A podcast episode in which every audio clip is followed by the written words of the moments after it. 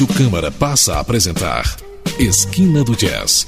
Uma viagem pela história, pelos estilos e pelas personalidades do jazz. A forma mais universal da música negra. Produção e textos Eudoro Augusto. Boa noite, ouvintes de Esquina do Jazz. No ar, mais uma edição deste programa desde 2001, levando a vocês o que já aconteceu e o que está acontecendo na história do jazz. O programa desta noite vai trazer aos ouvintes o álbum Alive in LA, do guitarrista americano Lee Rittenauer. Esse reconhecido músico tornou-se um nome familiar a todos os admiradores brasileiros do jazz, dada a sua confessa paixão por nossa música, já expressa em inúmeros discos. Por outro lado, sua destreza na guitarra valeu-lhe o apelido de Captain Fingers entre os seus ardorosos fãs. O álbum que vamos ouvir foi lançado a 1 de julho de 1997 e tem tudo o que se pode esperar de um disco gravado ao vivo por um músico que realmente arrebata sua plateia. Este nosso primeiro módulo vai abrir com a Little Bumping e sua pequena batida prossegue com a envolvente Night Rhythms. Mas o melhor deste módulo fica guardado para o final, com Boss City, uma página de jazz verdadeiramente empolgante.